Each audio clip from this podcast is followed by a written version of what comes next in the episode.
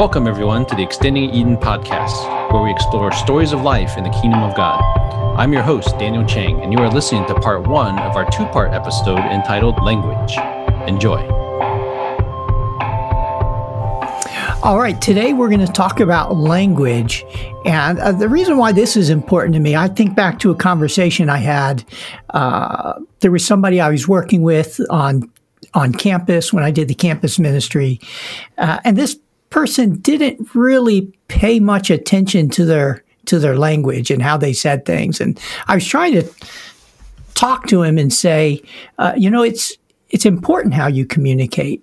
Uh, and and uh, later he came back to me and said, uh, "Well, Dean, I'm really glad that that you pay attention and you can clean things up later, and because uh, I'm just going to give people what's true." And I walked away just uh, sad, angry. Uh, I felt like, gosh, it's already hard enough to communicate, you know, much less clean up somebody else's mistakes. So I, th- I think people don't understand why language is important. There's a basic misunderstanding of what language is and what communication is. So communication, you know, any basic communication class is going to say, uh, is going to teach you that communication is not the transmission of a signal. It's not when you beam something out. It's when a signal is received and understood.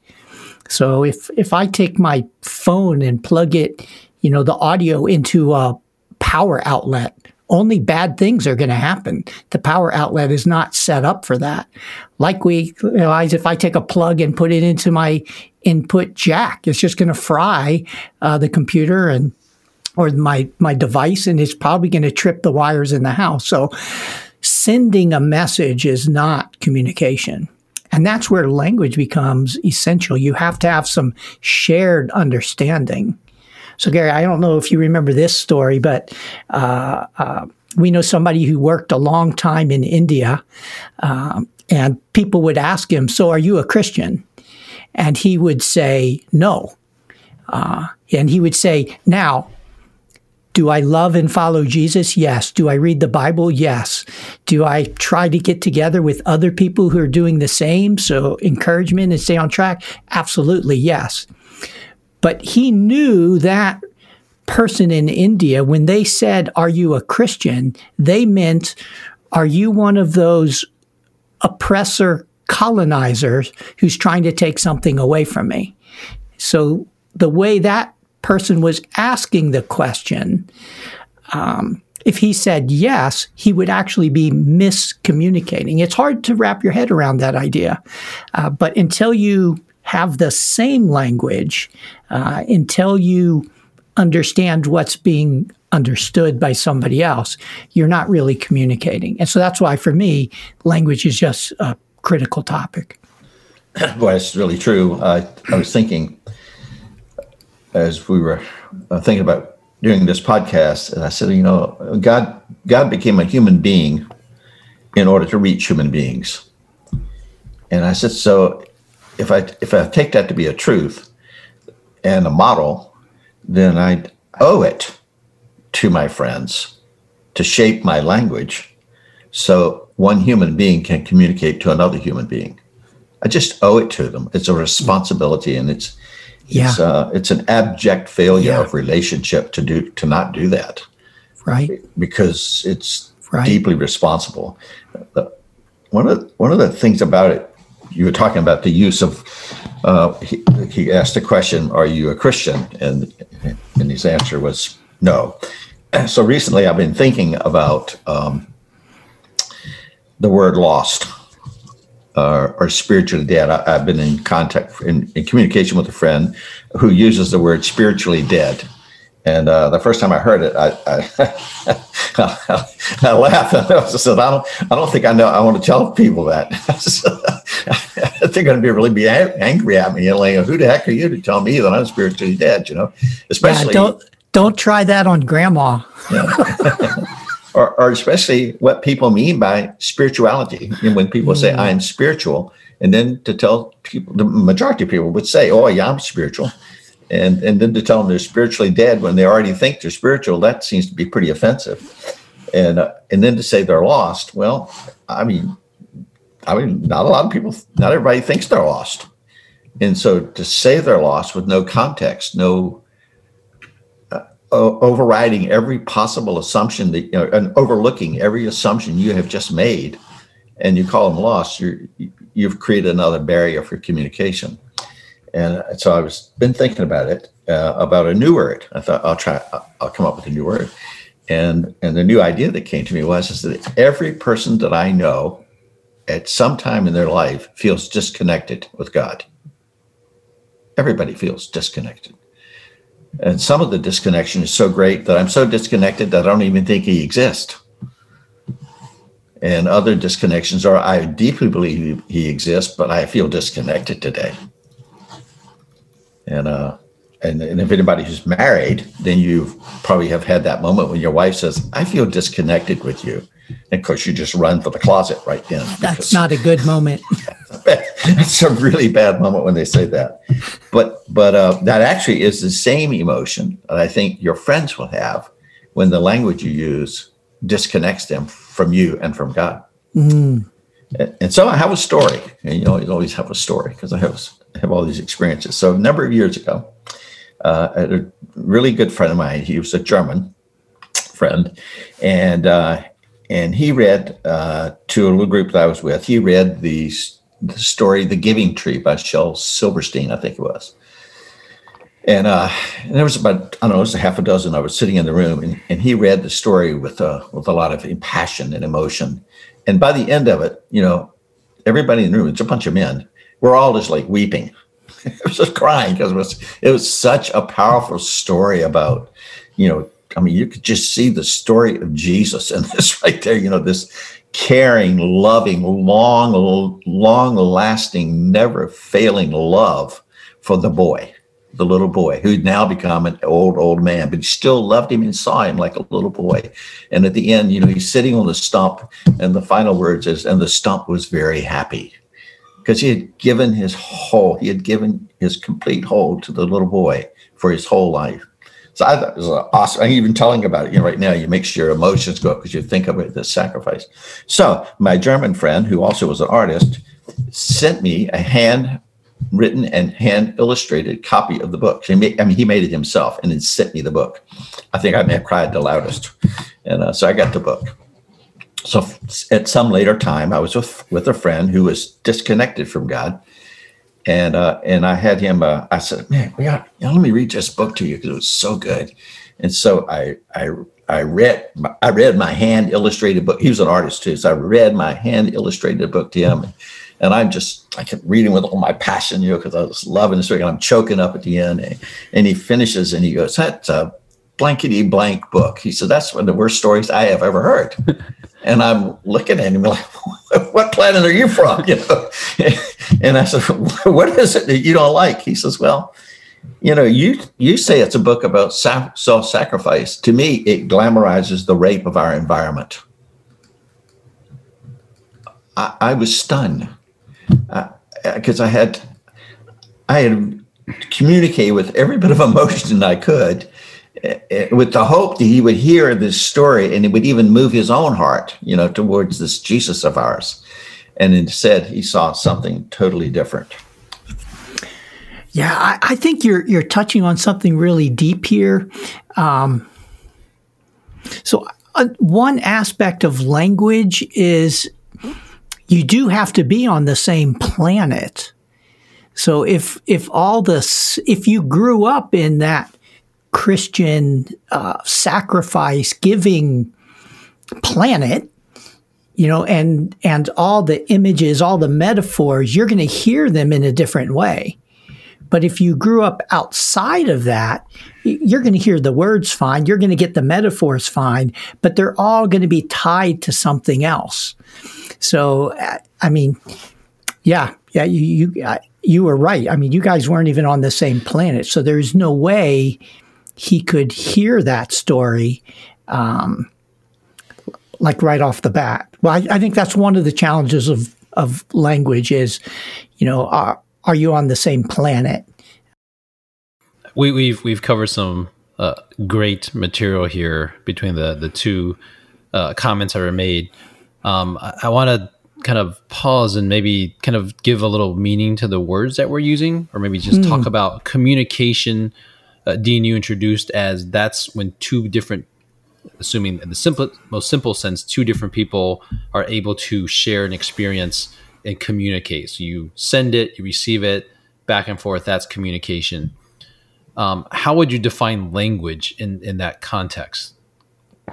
Well, in traditional communication theory, and I'm not a communication, you know, guy, uh, but dabbling in it. So in traditional communication theory, there's a source and there's a target and there's a medium that carries the communication. Now, people don't like some of that metaphor. That's why it's updated. You know, we don't like thinking about people as targets. But the medium that carries the communication back and forth to to people that's language and of course there's words but there's also body language and there are written forms of the words there's spoken forms of the word there's inflection of the word so so language is one of the things that carries communication between two people and again so, that's just kind of simple basic um, communication theory. So we, we think of communication as the goal of uniting or connecting people. Language is the mechanism, whether it's words, whether it's body language, whether it's tone, that there's a common understanding that helps to bring that communication about. Yeah, I, yeah, I agree it's with the, the, the vehicle which which, which right, does that. Right, right. Now so I think the, to, the goals are bigger than that, but but yes, right. language is the medium. So applying those concepts to the story that Gary to- told is Gary was using a language that he was familiar with. So when the story first got read to him in that original context, everybody was speaking the same language, not just in terms of English, but in terms of uh, ex- you know previous experiences. I think it def- will will define how we understand things. You know the the tone of voice, everything else like that. Um, that was communicated there, and there was a, enough foundation of, uh, I guess, assumptions between the communicator and the receiver that the impact was made. However, when Gary communicated to his friend, even though there was a language, presumably, even though he was uh, English is not his native language, but he understood the language, he understand the tone. Maybe he didn't quite pick up on that as much, but then the experience was different. So even though the language connected in that case, um, the communication didn't didn't um, proceed as Gary had intended.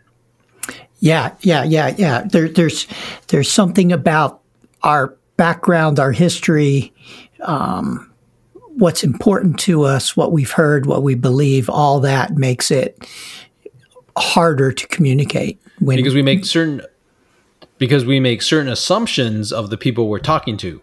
You know, sometimes I'll see a patient and I look at them and I'll start talking to them and not sometimes I'm not entirely sure if they speak English. mm. And then um, you know, and so I'll ask them, "Do you speak English?" And sometimes they'll nod and pretend like they can kind of understand. So you know, there's a certain assumption that you understand even the words that I say uh, versus you know other things. Or when I'm explaining about uh, you know, I'm a eye surgeon, so I'm explaining about the eye. I have to paint a certain foundational amount of knowledge so that they can understand what I'm saying. Yeah, that's and right. So in the case of Gary's story, when he was speaking to his friend, there was we call that a miscommunication, or perhaps there's a communication that actually in some ways opened up a bigger issue with other opportunities to connect because there's a difference in maybe foundational uh, philosophy or worldview or something um, that the communication opened up that was unexpected Right, right. I think it definitely opens up more opportunities. Uh, you know, it gets a little bit to the question, you know, if a forest falls in the tree and no one's there, did it make a sound? So if Gary read a beautiful story and the guy totally misheard it or heard a different story, did Gary communicate or not really Gary, did the did the book communicate? So let me let me ask you this, Gary, is just as a follow up to that story, uh, and I'm sure that's probably not the first time that you you've told the story, and I think the the the the fun part of having a podcast versus listening to a, a lecture is we get to probe. So so what happened after you realized that he saw this was a you know a rape of the the natural world, and you realized whoa he didn't get the message that I was trying to communicate through the language I was using. What what happened next? Oh well, um, it was my my response, like I can still remember it because, because the next response was even more, more interesting, but it was very helpful. Uh, so my response was, I, I, don't think I understand how you see it that way. So could you show me how you see it? And he says, well, first of all, the tree was an idiot because they just let themselves be used. And I thought, oh, okay, that's pretty interesting, you know. And I said, so I, I said, so being used and being taken advantage of. He says, yeah, who wants to be taken advantage of? And I went, well, I don't. I thought, well, I don't. And uh, and so we actually found some common ground right away, and that we both didn't want to be taken advantage of over things. But but then we explored, well, is it ever reasonable or right to sacrifice something of yourself for somebody else? And that that was an easier conversation to go to. Then we went to a conversation we were actually found ourselves on the same ground. But the, the initial shock was still still there because I, I, didn't see that. But uh, yeah, so that was a helpful. It uh, you know, would I do it again? Yeah, probably so. because the story does stand for itself and, right. and, and it has its own meaning. But I might, if I were doing it in a different again in another place, I might say now it'd be interesting to hear how you hear the story. That would have been that would have been smarter on my part. That would be right. it'd be wiser. So how did how did you how would you hear this? If I read this, and let's talk about it, how we each have heard this. Well, I think that goes to the the the concept that you've talked about about discussion versus a dialogue, right? So if you have a set point you're planning to communicate, you're using the language and you didn't quite get there, you can say, in terms of a discussion, maybe it's not working. Um, so you define dialogue as kind of an open contribution to ideas, and a discussion is more of a closed discussion of, you know, has the word concussion kind of concept in there. Is you're you're you're more of a closed uh, conversation. So in this case, if you switched your mode from I'm trying to convey this emotional experience I had, and he didn't get it, and first you kind of get taken aback, maybe a little angry, maybe a little surprised or disappointed is you realize, hey, this opens up a different door because of the emotions, presumably from the his use of uh, his language, colorful language, is that okay? You've hit a nerve, and that's an opportunity. If you go back out to the dialogue, that you can really um, through common language reach a connection, a communication on a level that you may not have had before. Yeah, maybe uh, since since you raised the word dialogue and discussion, it might be worth me giving a ten or fifteen seconds on what sure, what I what I mean by that when I say that.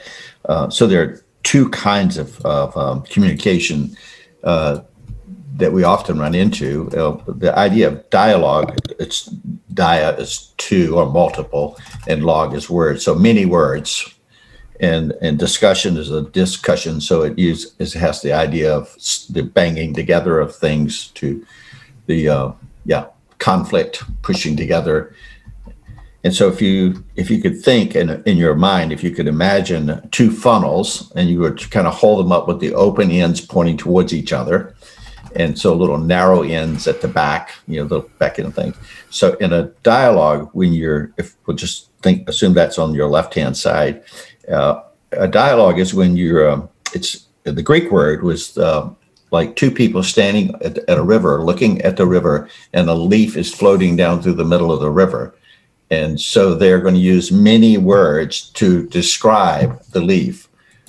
And so the, the idea of dialogue is to open up, to discover, to disclose those kinds of ideas. So you're not moving towards any kind of a decision. And so the discussion is a form of language where you're you're closing down. So you're moving the idea down to a narrower point. So it it like a, a deciding is is a word that you might use to dis, you know to describe uh, what dialogue. I mean, the discussion looks like, or concluding. There are a number of different words like that. So maybe a simple example would be if you say to your your uh, your spouse, uh, would you like to go to the movies Friday night? Uh, uh, well, if you're married, you know, often what they'll go is just, okay, that's fine. And then you go, which movie would you like to go to? And they go, it doesn't matter to me. And now you're starting, the tension is rising. you're, you're, trying, you're trying to do something really nice. And you're actually all the way over here on the discussion level. You've, you've completely missed the dialogue possibilities. So, well, what are some of the things we could do this weekend? That would be a dialogue kind of a question. And so, really useful is knowing where you are in the, and it's not that one's bad or good or something, but knowing where you are in a conversation with someone is a huge issue in language and, and how we communicate with one another. Because if one's one place, one's the other place, you got trouble. I love that example of, you know, if you had eventually, if you want to do something, you do have to have a discussion, right? But if you jump right there without knowing what your conversation partner is already thinking. So if I had that conversation, the same thing would happen. And, you know, with my wife, hey, you want to go to a movie? but if I start with, what are you thinking about this weekend? She's likely to say, oh, well, you know that so and so is visiting us, and uh, there's a hundred things we need to do to get ready for that. Oh, okay. And the the movie goes out the window, right? So great and and and I think I think that circles back around to you know this idea of of language. Part of knowing what language to use is you have to do some listening first. So you have to, eh, like somebody asked me, you know, so Dean, how you describe what you do? And uh, at the time when I was asked this question, I was a chaplain for for uh, Duke University.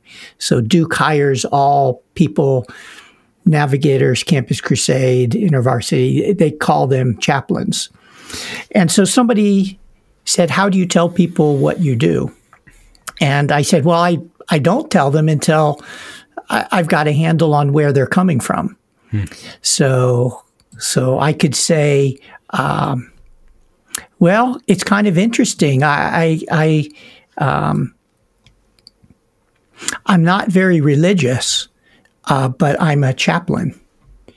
And so I've said enough that's true. I'm not going to tell somebody something that's not true and hope they like me more. But I, I threw out a couple words, not religious and chaplain. And uh, I didn't put myself in a box, but I invited them to talk to me more.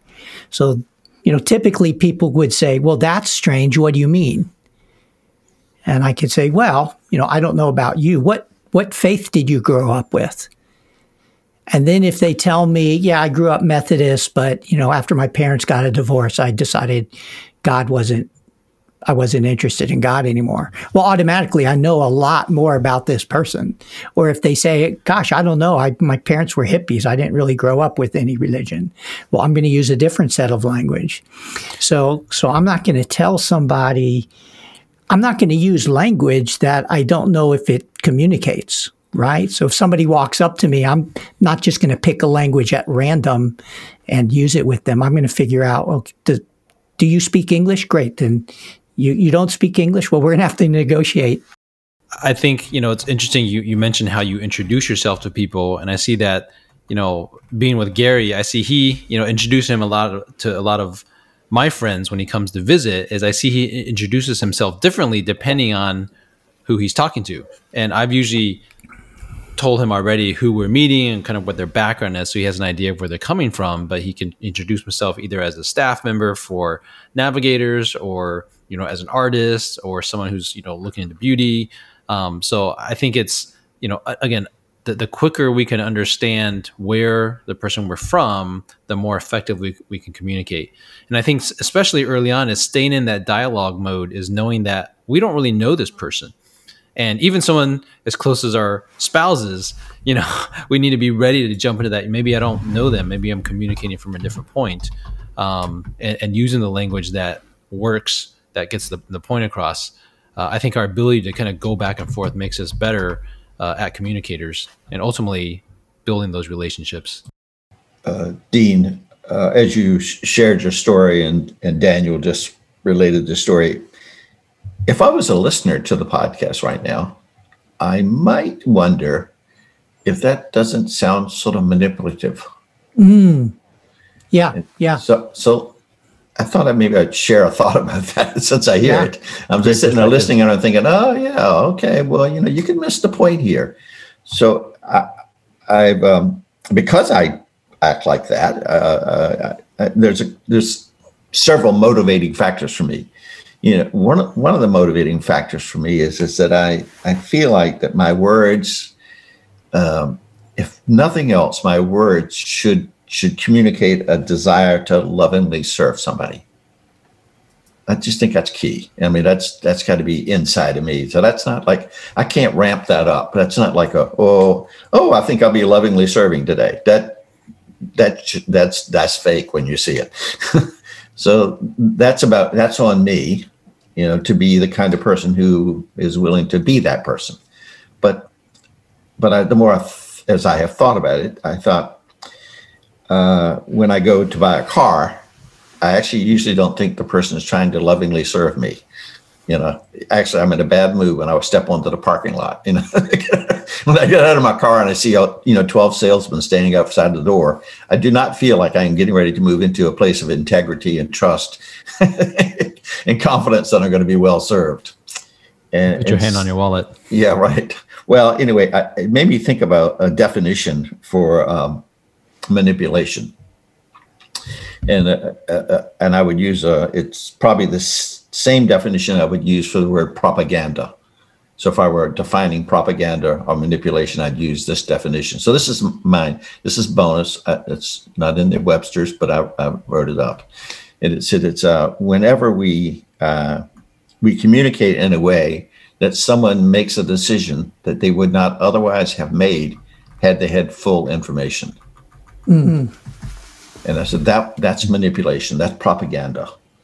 You know, you're you're you're tricking somebody.